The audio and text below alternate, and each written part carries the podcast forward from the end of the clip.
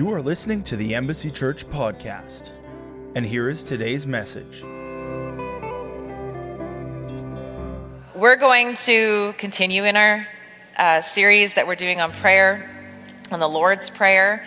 Um, so let's put that up and let's read it together. We were in such a hurry last week that we never, never got to. Matthew 6, sorry. All right. In this manner, read it with me, sorry. In this manner, therefore pray, Our Father in heaven, hallowed be your name. Your kingdom come, your will be done on earth as it is in heaven. Give us this day our daily bread, and forgive us our debts as we forgive our debtors. And do not lead us into temptation but deliver us from the evil one. For yours is the kingdom and the power and the glory forever. Amen. Amen. So, today we're going to do uh, and forgive us our debts as we forgive our debtors. I, um, I have a lot of kind of groundwork to lay. So I'm actually not going to be able to finish the whole portion of just these two, these two sentences. So today we're going to work on and forgive us our debts, and next week we'll we'll work on and as we forgive our debtors. So I've got some groundwork to lay. So and forgive us our debts. Um, in Luke in the Gospel of Luke, he uses the word sin instead of debts and forgive us our sin as we forgive those who have sinned against us. Um, but the word debt is, is a very interesting word. We're going to talk in bookkeeping terms today. Um, because that's actually in the Bible what, what Jesus is speaking through. He's using bookkeeping terms, he's using accounting terms. And so we all know the word debt. I'm sure we've all been in debt at some point in time, owed somebody money, or had a credit card. If you haven't, you need to come teach us all. You're the one. We need to learn from you. But it's, a, it's the system of the world is um, debt, right? Anyways, so the word debt in the Bible is used many times. But there's two different words for debt now, so let me explain myself a little bit. You know that the Bible has been translated from Hebrew and translated from Greek and into English that we, we read it. But when we read it, we read it as kind of one word. But there's sometimes a deeper meaning, a, a, a multiple meaning that goes mean, meaning that goes behind it. So there's one word for debt in the Bible. It's used multiple times, and it means um, a loan that it, a loan that is owed that can be repaid. Okay? And so, in other words, your credit card, or it's a, it, it's a loan that, yes, in this lifetime, you will be able to pay it.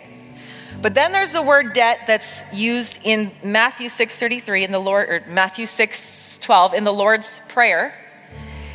And it has a different meaning. And it's only used two times in the Bible and we'll look at the other time next week, but it's only used two times in the Bible. And it means this: a debt that you cannot repay.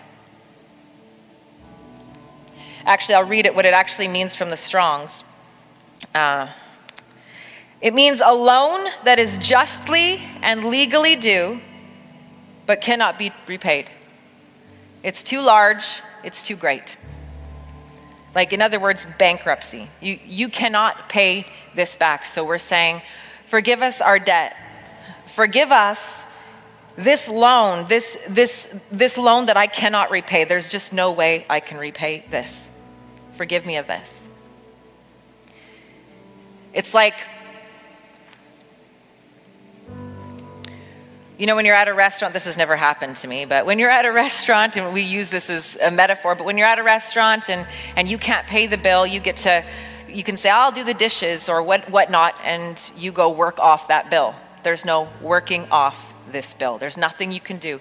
But oftentimes, as Christians, it sneaks in there, and this is why we're laying a foundation for this. Oftentimes, it sneaks in there, and we begin to try to earn our forgiveness from God. If I, we messed up, we feel really guilty, we, we, we feel shame. Um, our conscience, you know, just, we just, it gets the best of us, and suddenly we try to work off our sin, work off this debt. But you can't earn you can't earn this forgiveness. There is nothing that you can do. No amount of dishwashing in the world will pay this debt off. Nothing, okay? And it's important that we that as we go through this today that you understand there is nothing that you can do to earn this.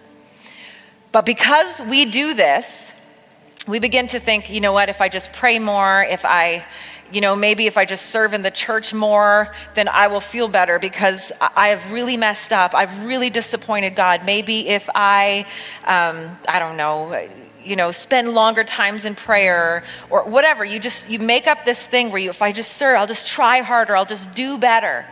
And we try and earn it. What happens when we have that kind of thinking is we actually end up making people earn forgiveness too. If I have to earn it, then you should too. And so when it comes to releasing forgiveness to someone, we struggle because we think you need to earn forgiveness. That's next week's. Okay, so because he says, Forgive us our debts as we forgive our debtors. Same word. As we forgive those that cannot repay the debt. But when we have that thinking of earn, then you need to earn too. Okay.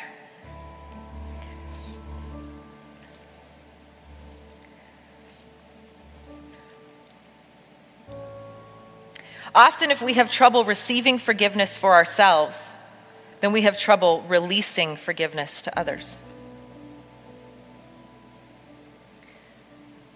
And that's another, that's another point to it is when we come to say, Father, forgive us, and we recognize that there isn't any way that we can earn it, it's this free gift that we receive it. But when we step into this place of trying to earn it, then we're not actually receiving the forgiveness that he's freely given.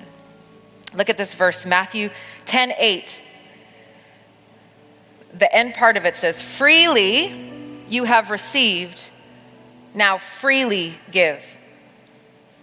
Freely you have received. You have been given this gift of forgiveness freely. Now, freely you give. Now, freely you give, you receive. And oftentimes, you can't release because you don't receive.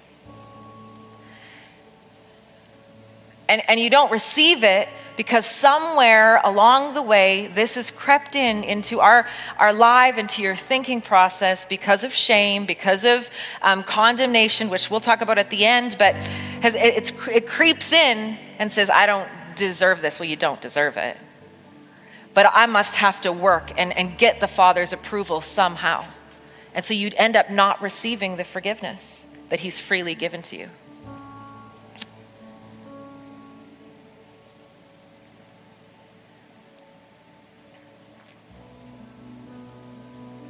Romans 4 3. I'm really laying some foundations today, so we're, we're, we're really going into the Bible today. Uh, Romans 4 3. It says, For what does the scripture say? Abraham believed God, and it was accounted to him for righteousness. Okay? This is another bookkeeping term. Abraham believed God and it was accounted to him. In other words, it was counted to him, it was put in his bank account. Abraham believed God and God put righteousness in his bank account.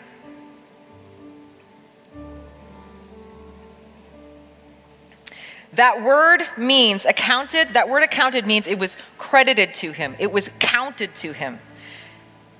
It was put into his account. So Abraham believes God, and in his account, righteousness shows up. So when we believe God, He puts righteousness in our account. 2 Corinthians 5, verse 18. Now, all things are of God, who has reconciled us to himself through Jesus Christ, and has given us the ministry of reconciliation. That is, that God was in Christ reconciling the world to himself, not imputing their trespasses to them, and has committed to us the word of reconciliation. What he's saying here is, is when Jesus when Jesus died, he reconciled the entire world to him. That all of the sin that you sinned, that I sinned, that they sinned before, today, tomorrow, all of the sin was taken care of, was covered.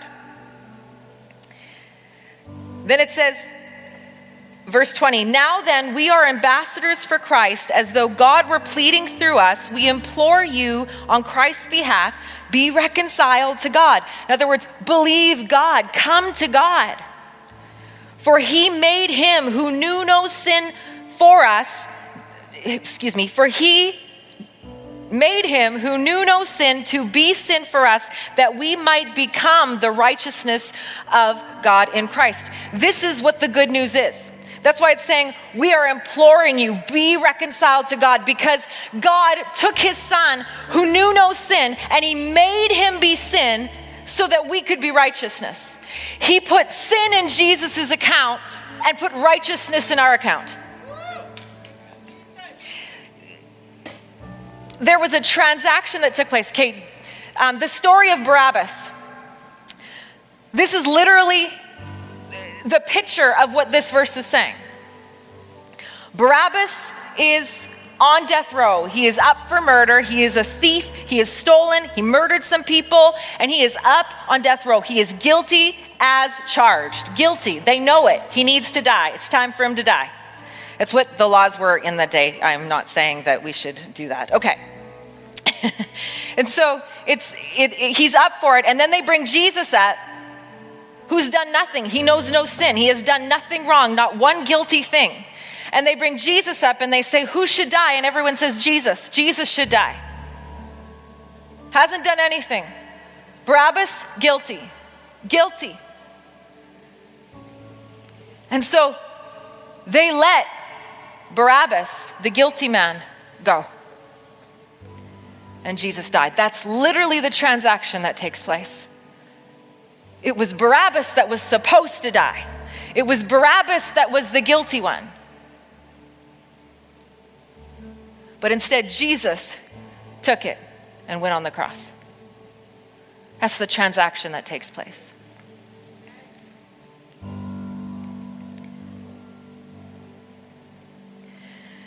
Hebrews 7:27 it says unlike those other high priests he does not need to offer sacrifices every day they did this for their own sins first and then for the sins of the people, talking about before Jesus. But Jesus did this once and for all when he offered himself as the sacrifice for the people's sins.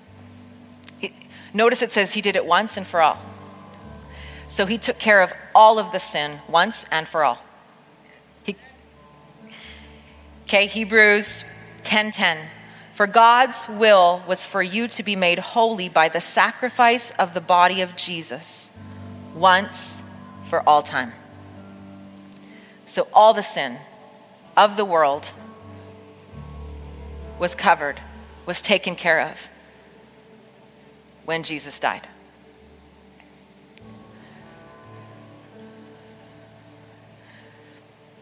People don't go to hell because of their sin.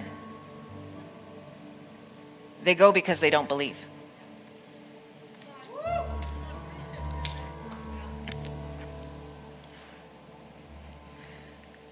John 3:16 For God so loved the world that he gave his only son that whoever believes in him should not perish but have eternal life. John 6:47 Truly, truly, I say to you, whoever believes has eternal life.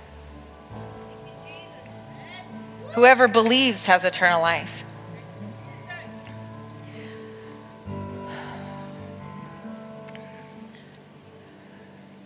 So it's by confessing on Jesus and the sacrifice that he paid and saying, I, I believe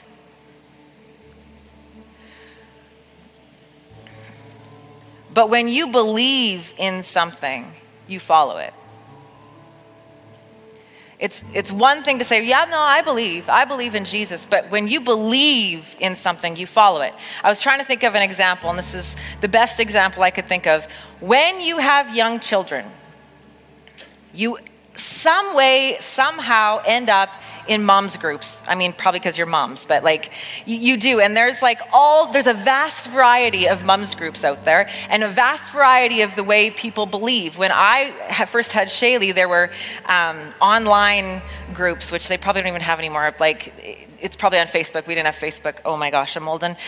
So and um, I remember Lisa kind of turning me on to them. So there were all these different groups, and there were cloth diaper groups, and then there were non-cloth diaper groups, and there were breastfeeding moms and formula-fed moms, and there were um, vaccinated moms that were for vaccinations, moms that weren't for vac. All these groups. But my point is that the reason you ended up in one of those groups was because you believed it. I raised my children in a certain way because I believed it. You believe what you follow. You, you know your car needs gas. So you fill it with gas. You go to the gas station because you believe that a car needs gas. You believe what you follow. You don't just say, Yes, I believe my car needs gas and put water in it.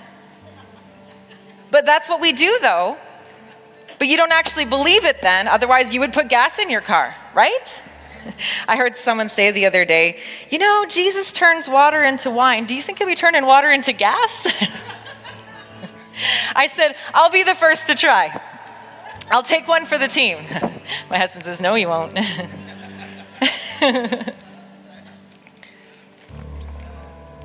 so when you believe it, you will follow it.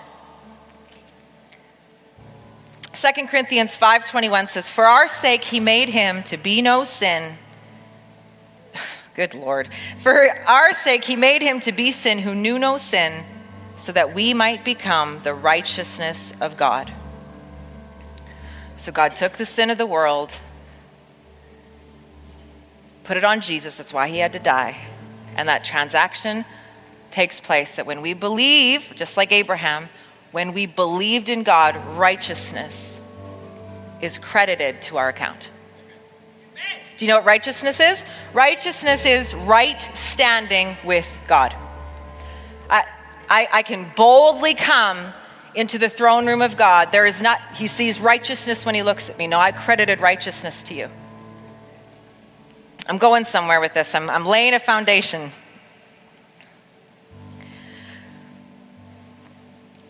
So then Jesus says that we are to daily pray because just up ahead of it, it says, um, Give us our. Um, Give us this day our daily bread. So you know that this is a daily prayer. And so the, right after that, he says, and forgive us of our sins. When the sins were taken care of already, but there's still this place where we go, forgive us of our sins. And there's many reasons why. One is that the Holy Spirit convicts us, and the reason the Holy Spirit convicts us is because He's always wanting to take us from glory to glory and keep us on the right track. Like, hey, put that away. No, you shouldn't be doing that. Let's not do that again. He convicts us of sin, but the enemy always comes along and tries to condemn you for your sin. He tries to bring condemnation, and what condemnation does is it messes with you. And, and it begins to, it, it brings in shame, it brings in all those things, and it makes you begin to think that you have to work and earn your forgiveness. Because condemnation says the Father is ashamed of you. Condemnation says you're no good. Who do you think you are? You never measure up. Look at all the other people around you. They've got it together. You don't. You should work harder. You should pray harder. You should sing louder. You should do better things. Condemnation says that. Conviction doesn't do that.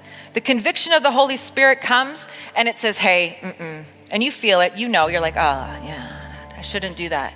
But it's always to correct, it's always to cause fruit to come forth, it's always to build you up.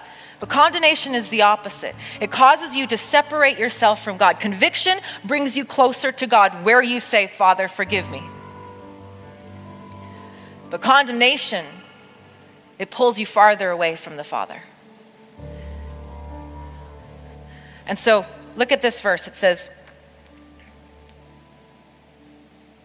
Hebrews 9:14 Just think how much more the blood of Christ will purify our conscience from sinful deeds so that we can worship the living God.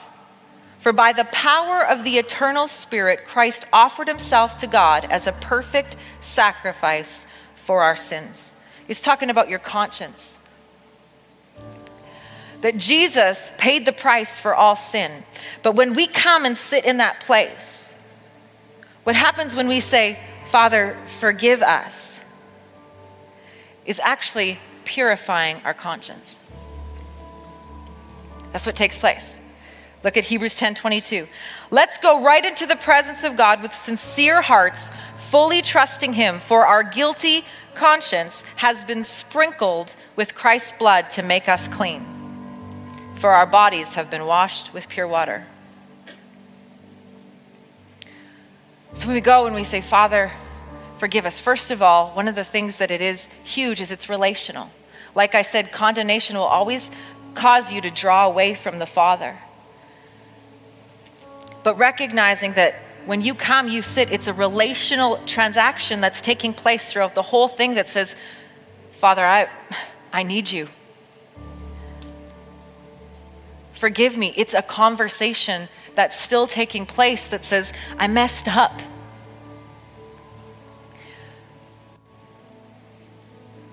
But recognizing that righteousness is already in your account. And that you don't need to earn this forgiveness, it's already there. And so it's this relational thing that actually begins to take place as you bring up, this is what's going on. Father, forgive me. These are debts that I could never repay. It also reminds you of the finished work of Jesus. It also puts into remembrance what he has done for me instead of bringing into remembrance every sin I've done all along the way. So, condemnation will take us into dead works. Condemnation, will, will, like we talked at the beginning, will take us back to that place where we begin to try to earn the, earn the forgiveness from God. And dead works is anything that would cause you to begin to try to earn. It causes, or it's anything that would um, that you do that's trying to appease God God must be angry with me. God must be upset. I think God's removed himself from me, and you're tr- so you try to appease him. Or dead works is anything that you do where God hasn't sanctioned, where he hasn't said, hey, let's do that. It's dead works. It doesn't, it doesn't bring fruit, it doesn't cause fruit to come forth.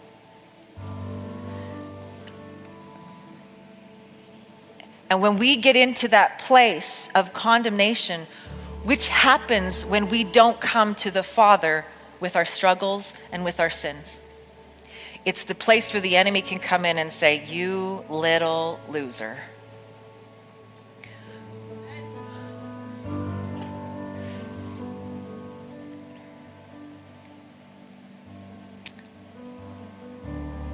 Hebrews 10, verse 11. Under the old covenant, the priest stands and ministers before the altar day after day, offering the same sacrifice again and again, which can never take away sins.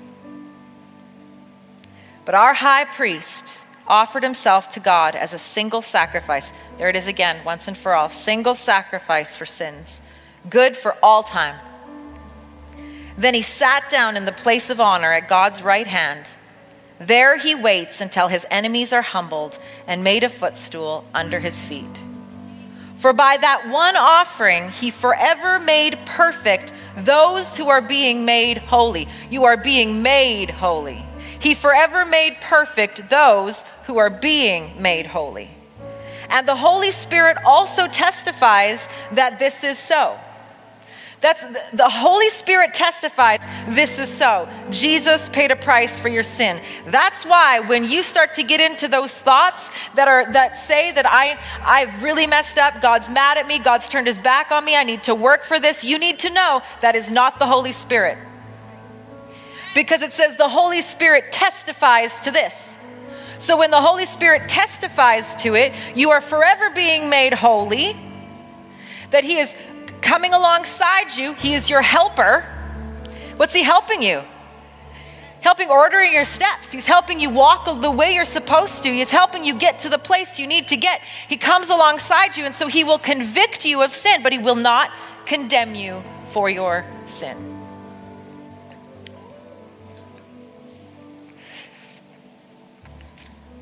So the Holy Spirit also testifies of this. And He says, This is the new covenant I will make with my people on that day, says the Lord. And I will put my laws in their heart, and I will write them on their minds. This, this, is, this is why you could get away with stuff before you were saved, that it didn't really bother you, and then you got saved, and all of a sudden, oh, I can't do that now, and I can't do that. Because his laws are written on the inside of you. His ways are written on the inside of you. And suddenly, oh, I just can't seem to. That's because he's written on the inside of you.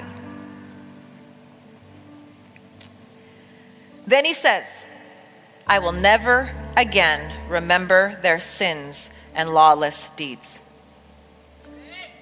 And when sins have been forgiven, there is no need to offer any more sacrifices. And we, when we get into condemnation, we let our conscience get the, or we get, we let the enemy come and speak to our conscience. We get into condemna- condemnation. We try then to offer sacrifices for our sin.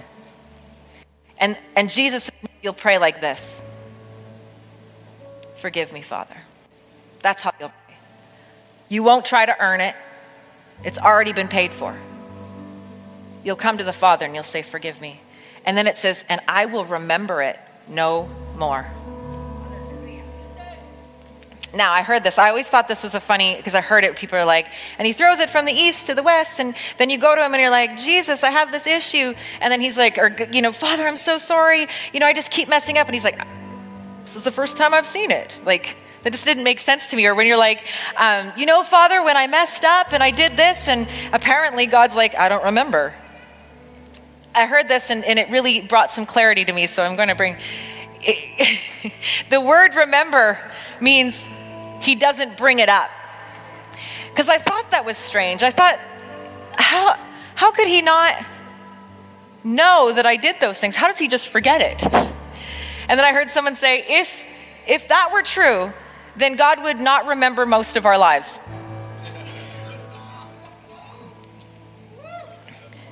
So, what he doesn't do is he doesn't bring it back up. What does the condemner do? He brings it back up. That is not God. It says, I won't, it's covered by the blood of Jesus. We're not, we're not going there again. We're not bringing it back up. I'm not going to haunt you with it. I'm not going to come back to you and say, look what you've done. Look at, no. He says, I'm not bringing it up. But here's the thing neither should you. And this is the place of our daily communication with God where we say, Forgive us our debts. Meaning, there is such a great debt. I, am going to mess up again. I'm, I messed up here. I, it's such a great, I cannot earn your forgiveness. You paid it all. And so I'm looking to you in this to lead and to guide me and to continue to convict me. But I'm not going to keep bringing it back up and condemning myself. Because he paid a debt I could never pay. Not enough dishes in the world to pay the debt that I owed. Isn't that awesome? Amen. Amen. So you are free and you are forgiven, and righteousness has been placed in your account. And so remember this when you go to pray that sin has been taken out of my account and righteousness is put in, and I am now the righteousness of God in Christ because his spirit dwells in me. Amen. Amen.